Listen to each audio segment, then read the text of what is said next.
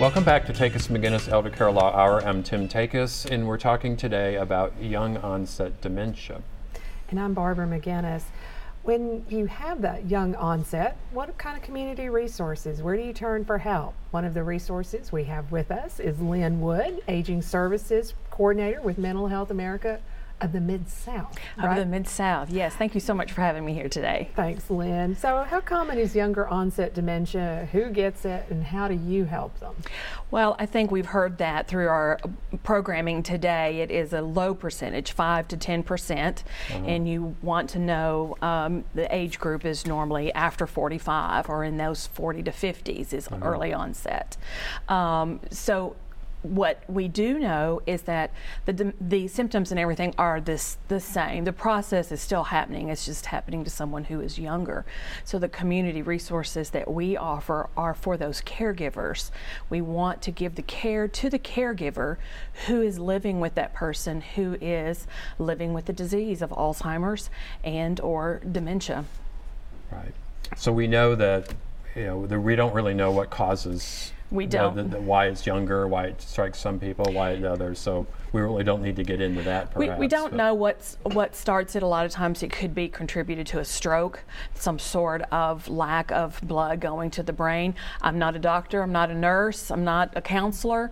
So our organization is a nonprofit, and we do focus on the resources and information and the education of our mental health uh, for the whole population. Yeah, not um, just not just the young onset. Not just the young onset. Again, mm-hmm. our programming uh, we do programming for normal aging versus not normal aging, which we heard the doctor talking about that. Mm-hmm. Um, but it is also how to approach that person who's living with dementia, whether it's early onset or later onset. It's still being able to have that uh, loved one have a productive life, a quality of life, uh, being able to develop those memories in that stage that you're in. Mm-hmm. Um, instead of looking forward to what might happen, let's enjoy what's going on right now. And that's where I can come in and work with families um, with our programming to help make that successful.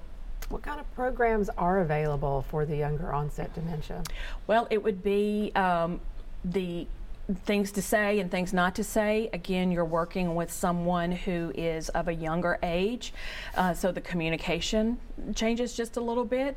Also, the roles are usually different in our senior population. We do see that men were the head of the household. Mm-hmm. In our younger uh, demographic, it's usually an equal partnership.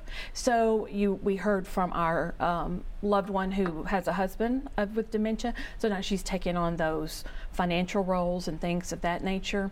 Um, we have one-on-one groups where I can meet specifically with someone who is a caregiver for someone mm-hmm. with dementia, and that's where I would listen to what they are specifically going through because dementia it's we can have the diagnosis or the symptom of dementia, but it's going to affect everyone differently. Yeah. So I look at what is happening specifically with that family group and then offer those direct resources if it's bathing assistance, toileting assistance, sleeping better, uh, keeping the house safe from someone who wanders.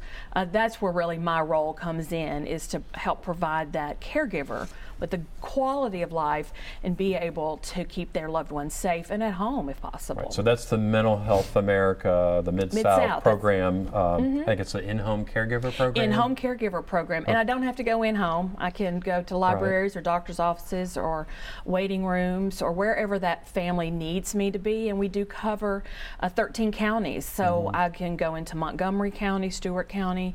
Um, uh, there's quite a number of McDonald's along the way that yeah. I can sit so in. let's see. So there's, I think there's the in-home caregiver program, yes. which is either mm-hmm. in-home or not. Wherever you want me. There's mm-hmm. the communicating effectively with healthcare professionals. Yes. Is that right? There is Tell that. us about what that means. It's training that caregiver that's going to work in an assisted living or in a memory care or in a independent living.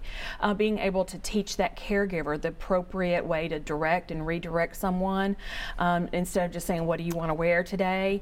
It's Miss Smith. Would you like to wear your blue blouse or your yellow blouse? Okay, so that's for providers. In that's effect. for the providers. Gotcha. That's for the healthcare professionals, gotcha. right? Okay. Mm-hmm. And then there's a just the facts class. Or just the facts class is a four week class. It's an hour and a half and um, four consecutive uh, weeks. And it starts do- um, dementia and Alzheimer's from the beginning and it goes to the end. And it really talks about uh, what's happening in the brain, um, how to redirect, uh, some of the d- other disease processes that are out there. We do get into legal issues. I don't. I re- uh, your group has helped us out with that. And, um, and it's also That would be the, Takis McGinnis. of Takis course. McGinnis, yes. uh-huh. Thank you. Um, and uh, we'll get that plug in there. That's right. Um, you're, you're, you'll be next. So, yeah. yeah. thank you, thank you. So it is a it is a four week class, and so uh, at the end of the class, they've just received materials on how to deal with the process, and uh, they can take it home and then share it. And then uh, we also talk about support groups and how important that is to find that niche so that you can have that group of support outside of the home. You need support in the home, but then also outside the home as well. Right. Wow. What's your greatest tip for family members that are trying to live with this? Uh, don't argue. You're not going to win. It's it's that thing. You want to agree and move on.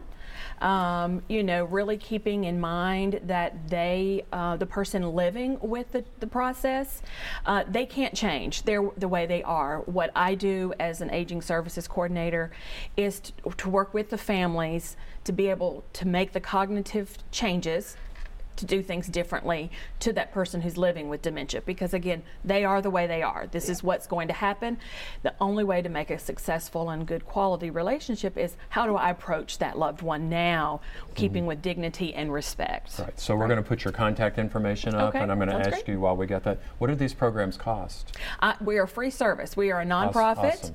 so my time is free and all Thir- my 13 resources are county free area, right? 13 county areas yes hmm All right. So, And Lynn, so- we really appreciate you being here today. thank you so much thank you I know we've just scratched the surface about we what, have just scratched the you surface guys can do. so, so. All right. So I'm Tim Takis, and for more information about the organizations and the topics that we've discussed today on Takis McGinnis Elder Care Law Hour, uh, please go to our website and click on the News Hour tab. And be sure to tune in again next time uh, for more candid discussions about issues involving aging, disability, and unexpected illness. Thanks for watching.